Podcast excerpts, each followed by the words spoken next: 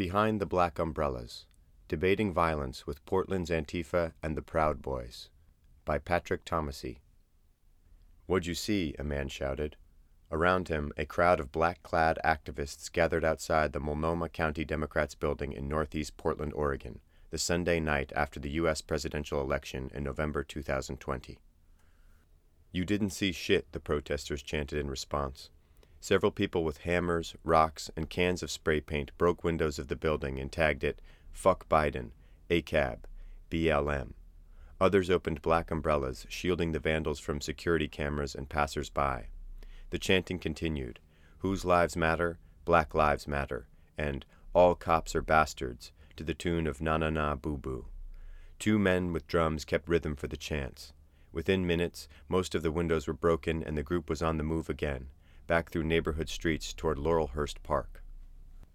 During summer 2020, as my hometown was front and center in the national news, I found that my idea and other Portlanders about exactly what was going on was largely determined by what media we relied on.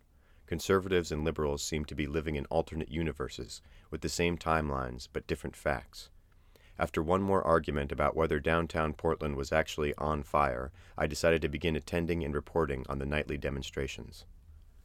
When I arrived at Laurelhurst Park earlier that November evening, First aid volunteer Mary Tivell had just finished setting up a medical tent. She introduced me to some other activists. Most saw my press badge and faded into the shadows.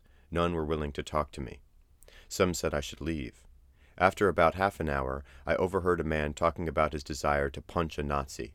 The man, Buckets, for his plastic drum, wore the full black bloc head to toe black, including a balaclava, and looked to be in his twenties or thirties. He told me that for him it was pretty simple. If there's a Nazi, they should probably be punched. Who qualified as a Nazi? Not the run of the mill Trump supporters. But Proud Boys? Probably.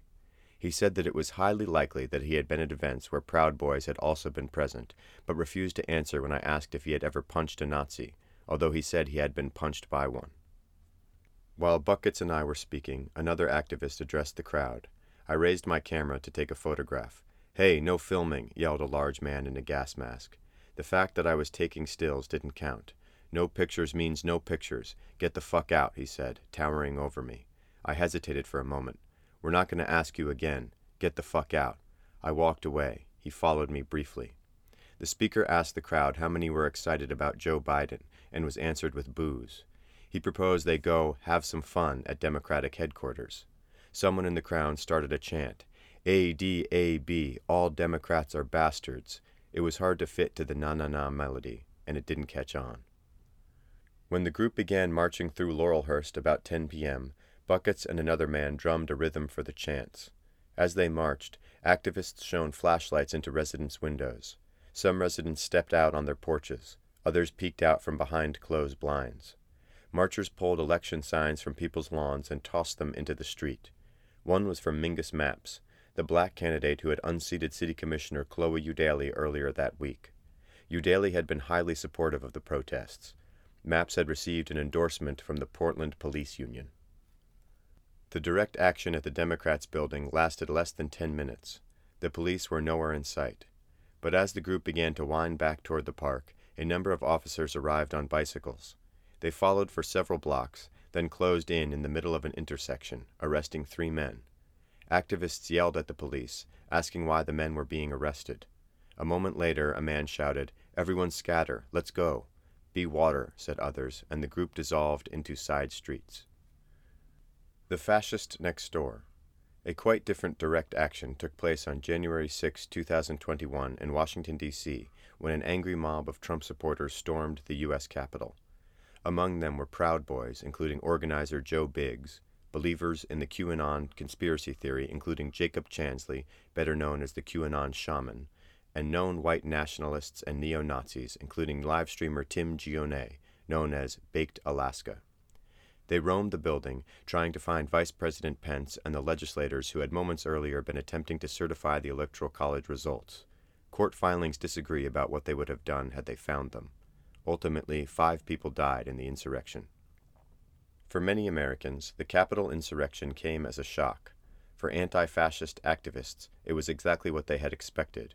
For years, they had been saying that far right violence, including terrorist attacks in which people are killed, is on the rise both in the United States and globally. The evidence bears this out. In October 2020, months before the Capitol attack, the Department of Homeland Security published a Homeland Threat Assessment investigating terrorist attacks and killings committed by domestic violent extremists. The report notes that 2019 was the most lethal year for domestic violent extremism in the United States since the Oklahoma City bombing in 1995. Among domestic violent extremists, the report notes, white supremacists committed 8 of the total 16 lethal attacks and were responsible for 39 of the 48 resulting deaths. Elsewhere, the report predicts that racially and ethnically motivated violent extremists, specifically white supremacist extremists, WSEs, will remain the most persistent and lethal threat in the homeland in the coming years. The document also discusses militant anarchists as a potential threat. A similar tone is struck in the lengthy Country Report on Terrorism published in 2019 by the U.S. State Department. The threat posed by racially or ethnically motivated terrorism, REMT, particularly white supremacist terrorism, remained a serious challenge for the global community, it states. Continuing a trend that began in 2015, there were numerous deadly REMT attacks around the world in 2019, including in Christchurch, New Zealand, Halle, Germany, and El Paso, Texas. According to the Nonpartisan Center for Strategic and International Studies, right wing extremist groups kill vastly more people than do left wing ones. Between 1994 and 2020, there were 893 terrorist attacks and plots in the United States. Overall, right wing terrorists perpetrated the majority, 57%, of all attacks and plots during this period, compared to 25% committed by left wing terrorists, 15% by religious terrorists, 3% by ethno nationalists, and 0.7% by terrorists with other motives. In the U.S. in the years since 9 11, right wing terrorist attacks caused 335 deaths, left wing attacks caused 22 deaths, and ethno nationalist terrorists caused 5 deaths. A real rise in right wing extremist violence, then, long predates January 6, 2021, and Antifa have come to see themselves as the ones willing to stand up and fight Hitler before he comes to power. Anti fascist origins. Over the summer of 2020, anti fascist activists in Portland were catapulted into the national spotlight by their participation in racial justice protests, street fights with far right groups and law enforcement, and vandalism. In September, President Trump called Portland an anarchist jurisdiction, and the Justice Department soon made a similar designation. But Portland has a long history of anarchist and anti fascist activity. Oregon's anti fascist presence arose as a response to right wing extremism. Though recently famous for its lefty Portlandia reputation, the state has for most of its history been home to significant numbers of far right and white supremacist groups. In 1859, it became the only state admitted to the Union with a black exclusion law. In 1922, Walter Pierce, a Klansman, was elected governor of the state. The black exclusion law was overturned in 1926, but was not fully removed from the state constitution until 2002. In November 1988, skinhead neo Nazis from a group called East Side White Pride beat Ethiopian student Mulugeta Seraw to death with a baseball bat in front of his apartment in southeast Portland. The incident provoked Mic Crenshaw, co founder of Anti Racist Action, ARA, to move from Minneapolis to Portland to found an ARA chapter there. This group gave rise in 2007 to Rose City Antifa, the first group in the United States to adopt the Antifa moniker, which is common in Europe. Groups like Rose City Antifa subscribe to a set of views often described as anarcho communism. They use symbols like the three arrow iron front emblem of the German anti Nazi Social Democratic Party and the red and black flag emblem representing both communism and anarchism. According to Mark Bray of Rutgers University, the roots of contemporary Antifa lie in pre and immediately post World War II Europe.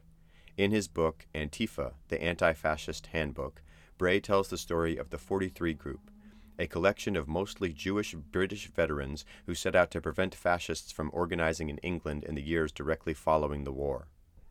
Fascists and nationalists, including former members of the British Union of Fascists, were by this time organizing events under slogans such as War on the Jews. Because police would not simply shut down fascist groups' events, the 43 group attempted to force them to, using direct action techniques. If a single member could get through the cordon of fascist stewards to tip over the speaker's platform, Bray writes, the police had a policy of not allowing the fascists to set it up again. With that in mind, the group organized units of about a dozen into wedge formations that, at an agreed time, would start far out into the crowd and build up steam so that they could break through many times their number of muscular stewards and get to the platform. If this didn't work, the group would disperse into the crowd to start fistfights, creating a brawl the police would have to shut down. According to Bray, this approach was hugely successful. Present day Antifa groups see themselves as belonging to the tradition of the 43 Group and other groups that oppose the rise and resurgence of fascism around Europe. They engage in similar tactics, using direct action techniques, they say, to defend marginalized communities, particularly ethnic and racial minorities and queer and trans people, from those who would commit violence against them. Our long term goal, one Portland activist told me, is to make it so that people who are organizing for violence against our communities don't have a platform to do so. They understand violence in a broad sense to encompass actions that do harm, whether or not they involve a physical attack. Anti fascists dox people, publish their personal information in an attempt to affect them financially and socially, though Rose City Antifa claims only to dox those who have made threats or acts of violence against marginalized people. Others are not so scrupulous. For example, one anti fascist activist attempted to dox me, publishing my place of employment and the name of a journal I help edit, after I shared photographs from the Democratic headquarters march in November. Antifa activists also believe, at least in the United States, that the police and prison systems themselves are fundamentally racist institutions that must be abolished. A common chant at direct action events is, No good cops in a racist system. Most Antifa seek to abolish the state entirely and establish what Rose City Antifa refers to as a classless society, free from all forms of oppression. One person I spoke with in August during a direct action near the Portland Police Union building told me that the point is to put stress on the system. If we've learned anything, he said, it's to be really annoying. We're putting cracks in the system, overtaxing it, to provoke the police into using excessive force. He added that every single act of aggression that they commit against people that are coming out here just makes our argument stronger as well. This approach was extremely effective throughout the summer, with fireworks lobbed at the police and Molotov cocktails repeatedly thrown at the federal courthouse, starting fire after fire. Tensions escalated. More police and federal law enforcement officers were sent to the city. Nightly protests repeatedly ended with police using tear gas and other less lethal munitions to disperse the crowd protesters captured numerous video clips of excessive force, including the now iconic one of federal agents attacking a peaceful U.S. Navy veteran. The language of the unheard. I think a riot is the language of the voiceless, an anti police activist in Portland told me during a protest on election night, paraphrasing, like many others I spoke to, a 1967 speech by Martin Luther King Jr. In the final analysis, said King, a riot is the language of the unheard. People recall this phrase at critical moments. Following the police killings of Michael Brown Jr., Eric Garner, and Tamir Rice, Google searches for it spiked. In April 2015, during the Baltimore riots following Freddie Gray's death in police custody, it was Googled more frequently than King's more well known observation about light driving out darkness and love driving out hate. After George Floyd's death in 2020, during the sometimes violent protests that ensued, the quote was searched for four times as often as during the Baltimore riots and used in hundreds of articles, both those critical of rioting and those that sought to explain it. In a June New Yorker article, Keeanga-Yamahtta Taylor used it to condemn ongoing oppression. Riots are not only the voice of the unheard, they are the rowdy entry of the oppressed into the political realm they become a stage of political theater where joy, revulsion, sadness, anger, and excitement clash wildly in a cathartic dance. They are a festival of the oppressed. But journalists like Taylor and others did not go on to point out, as King did in his speech, that riots tend to aggravate the very problems they seek to address. Riots are not only the voice of the unheard, King declared, they are also socially destructive and self defeating. I will continue to condemn riots, and continue to say to my brothers and sisters that this is not the way, and continue to affirm that there is another way. But at the same time, it is as necessary for me to be as vigorous in condemning the conditions which cause persons to feel that they must engage in riotous activities as it is for me to condemn riots. Later in November, I spoke with two representatives from Rose City Antifa. We sat outside a picnic bench in a park a few blocks from the house where I grew up. The evening was cold, but unusually dry for the time of year. When I arrived at the park, I was surprised to see that the activists, who asked to be called Johnny and Taylor, wore casual street clothes and did not make an effort to disguise their identities. As they spoke, steam wafted off their KN95 masks, fogging their glasses. We support a diversity of tactics, Taylor told me when asked about the vandalism that has made Antifa notorious. I think that a lot of the property destruction we're seeing right now is a product of people's genuine and justified frustration and rage with any number of things in our society. Taylor pointed to a lack of response on the part of politicians to the problem of police brutality, as well as frustration about the quarantine and poor handling of the pandemic. We don't comment on the actions that people choose to take. We try not to comment or speculate on what people's motivations might be, Johnny added, because we believe that there are no bad protesters. We tried to be empathetic to any reason that people would show up to a protest and put themselves out there like that. I don't think that there would be a right answer, Taylor interjected. I can't think of a thing that would sway me either way about why someone would break a window. Johnny told me that, for Rose City Antifa, self defense can be preemptive, it is not necessary to wait until someone is prepared to inflict violence before you defend yourself. Instead, by community organizing, doxing, and occasionally brawling in the streets, Antifa groups believe they can prevent greater violence later. These activists, like most of the others I spoke with, also wanted to broaden the definition of violence that I used to frame my questions.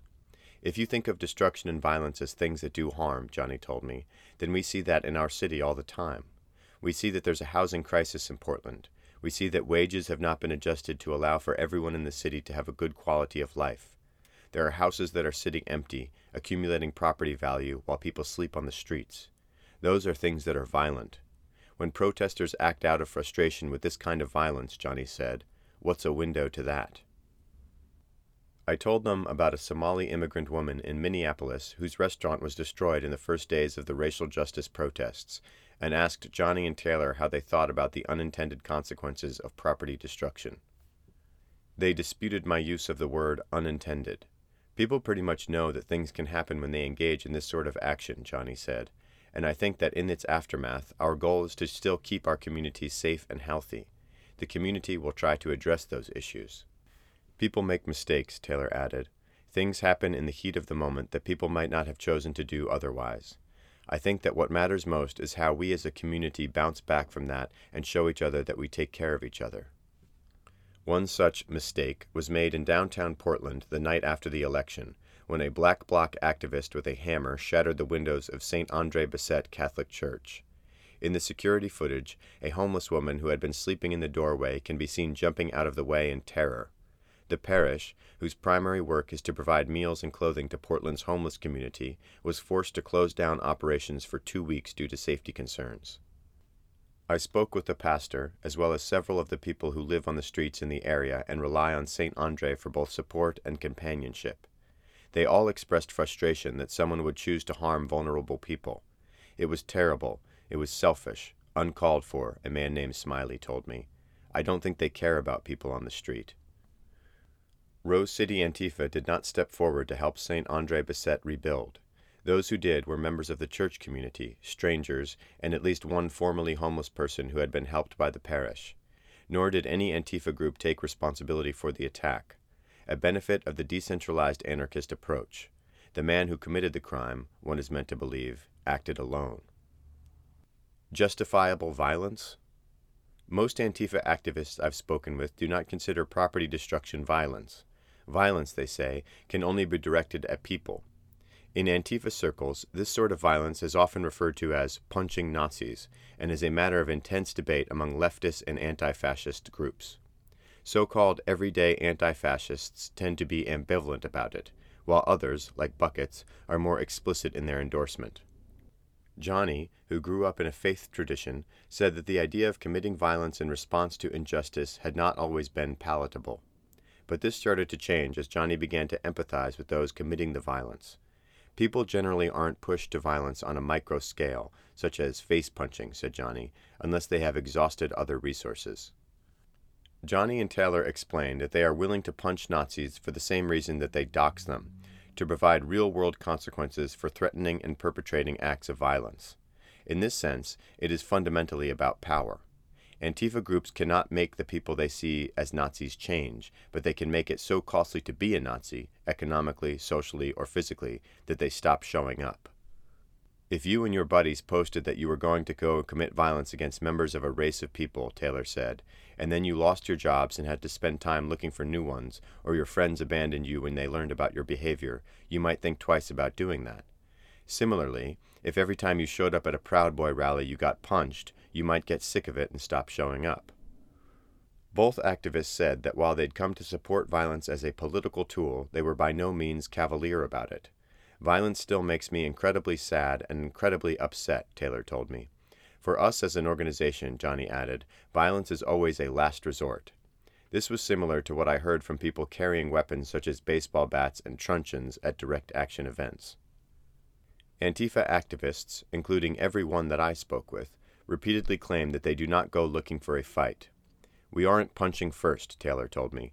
The work that we do is community self defense and we're pretty clear about the fact that the Nazis who get punched are people who are coming into our city looking to inflict violence on people who they see as other. Activists on the far right completely disagree about who's looking for a fight. When I asked Bluto, a Proud Boy, at a September rally about the large baseball bat he was leaning on, he corrected me. My war club, he said. It is defensive only and lower body, because anything above that would definitely do some real damage. I'm willing to defend myself, but I don't want to go to jail for murder, and I don't feel somebody necessarily needs to die. I got something to add, another Proud Boy chimed in. You know how you haven't seen violence happen here? You won't. Not here. Proud Boys, they agreed, do not throw the first punch. Bluto said he would go to the wall for his right to act in self defense, but I insist that I will never start a fight. And yet, as I wrote in Public Discourse in November, Violence does break out almost any time Proud Boys and Antifa interact. These events are powder kegs, waiting for one spark before they blow. Each side blames the other and says that the bats, pepper spray canisters, and guns that people on their own side carry are for self defense only. Video footage, sometimes selectively edited to make the other side appear at fault, is circulated on social media and used to radicalize and recruit more militants on both sides. In Antifa, Mark Bray makes a case in defense of violent anti fascism. While he accepts that confronting far right groups could give them more attention than they would get otherwise, he claims that it also prevents them from capitalizing on it. He points to the 2017 Berkeley protests, in which militant anti fascists clashed with far right extremists and neo Nazis, threw fireworks and rocks, broke windows, and set fires in a successful attempt to cancel right wing speaker Milo Yiannopoulos' event. Yiannopoulos' fame did indeed soar after he was shut down in Berkeley, Bray writes. However, if shutting him down prevented a single undocumented or transgender student from facing harassment or worse, then it was worth it. Period. The event he is discussing is one at which multiple people, including bystanders, were injured. Bray suggests that since World War II is the least controversial war in American history, the question is not really whether Americans think it is legitimate to fight Nazis. Rather, the question is whether Americans would consider it heroic to do so before the outbreak of the war. Why, he wonders, do Americans object to the idea of confronting present day fascists and white supremacists with violence when they have no such objections to battling Hitler? For Bray, the question of whether an explicitly fascist regime could actually come to power today is irrelevant, because whether or not they are in power, far right extremists can still inflict harm on marginalized communities. Another way to combat hate. During summer 2019, I drove for Lyft to make extra money. One day, I had a discussion with a young woman who was flying home to visit her family. She talked about the difficulties of coming out as lesbian to her conservative parents and how hard it had been to talk with them. At some point in the conversation, I brought up the black blues musician Daryl Davis, who had spent decades befriending men in the Ku Klux Klan. Over the years, hundreds of people have left the hate group as a result. I used to think dialogue like that was possible, she told me as we pulled up to the airport. I don't anymore. That's why I participate in anti fascist actions now. She picked up her luggage and walked inside. This is a common refrain among those who participate in anti fascist actions. As one man said of Nazis at a Mark Bray reading, You are not going to love these people away. I wasn't planning on it, Bray responded. Taylor and Johnny of Rose City Antifa agreed with the woman from my Lyft and the man at the reading. I don't think that dialogue is possible because dialogue requires good faith on the part of both parties, Johnny said. And I don't think that that is possible with people who have gone that, to that far of the right. By the point someone is a neo Nazi, Johnny said, a dialogue ship has sailed. Just before Christmas, I spoke with Daryl Davis over Zoom from his home in Maryland. Davis has spent the last 37 years engaging with members of hate groups, including Klansmen and neo Nazis. Growing up, he said, he would have agreed that the ship had sailed. When he was 10 years old, Davis, who was black, was carrying the flag during a march with his otherwise all white Cub Scout troop when spectators began throwing rocks and bottles at him. That was when he first started to ponder the question that would end up shaping much of his life. How can you hate me, he wondered, when you don't even know me? He began to read books about racists and hate groups, but none could answer his question. In 1983, Davis was playing with a country band at a truck stop bar called the Silver Dollar Lounge in Frederick, Maryland, 50 miles west of Baltimore, when a white man walked up to him during a break in the show. He put his arm around Davis and told him he was the only black man he'd ever heard play the piano like Jerry Lee Lewis. Where do you think Jerry Lee Lewis learned how to play? Davis asked. When Davis told him that Lewis learned his style from black blues and boogie woogie players, the man did not believe him. He was fascinated by Davis, though, and invited him to his table for a drink, the first time, he said, he'd ever had a drink with a black man. In their ensuing conversation, he said that he was a member of the Ku Klux Klan. Davis didn't believe him, he told me, until the man showed him his membership card. At the end of the conversation, the man gave Davis his phone number and told him to call him whenever the band was in town. He did, and the man came every time, sometimes bringing other Klan members along to see the black man who played like Jerry Lee. In 1987 or 88, it occurred to Davis that the answer to the question that had plagued him since childhood, How can you hate me when you don't even know me, had fallen into his lap. Who better to ask that question of, Davis thought, than someone who would join an organization that practices that kind of thing? He got back in contact with the man from the Silver Dollar Lounge and asked him to put him in touch with the Klan leader for the state of Maryland. Then Davis traveled around the United States, meeting with members of the Klan to find the answer to his question. I never set out to convert any of them, Davis said. He had been raised to know that a tiger cannot change its stripes. But within a few years, people started leaving the Klan because of him. I never expected some Klan leader I'm talking to to decide to quit based on some of the things that I've been saying to him, Davis told me. He quit. I got his robe and hood. It was a shock to me. Davis said that, like the woman in my Lyft, his thinking had been wrong. She was thinking like I was. The thing of it is, that's right. A tiger cannot change its stripes, and a leopard cannot change its spots, because they were born with those stripes and spots. A Klansman or white supremacist is not born with that robe and hood.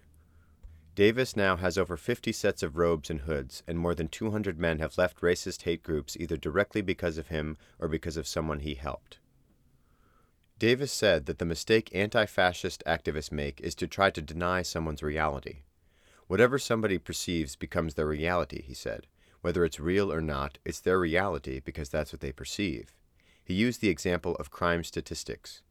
They see more black people in prison than white people, and that's a fact there are more blacks in prison than white people. So their perception is black people are more prone to crime than white people. But they are not looking at all the data, from poverty to educational differences to imbalance in the justice system. Instead of yelling at them that they are wrong, Davis tries to fill out the picture. I offer them different things to look at, and then they put it together themselves.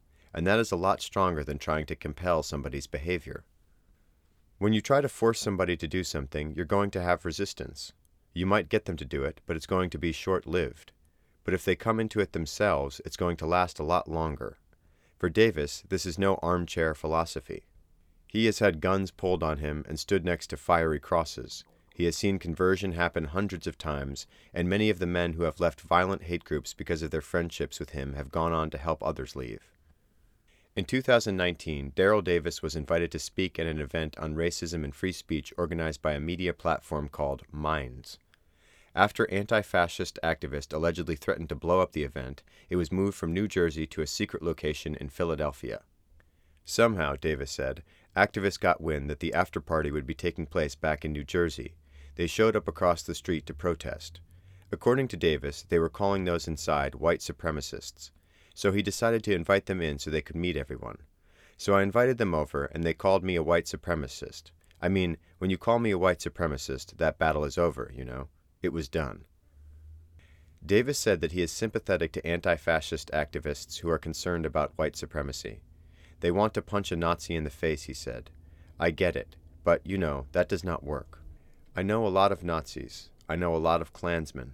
And while I don't agree with their views, I can tell you one thing I've never seen anybody punch the Nazi out of a Nazi. It doesn't work. All it does is empower them, enable them. He said that fighting always escalates. Fists are traded for guns. You put a bullet in somebody, they don't come back.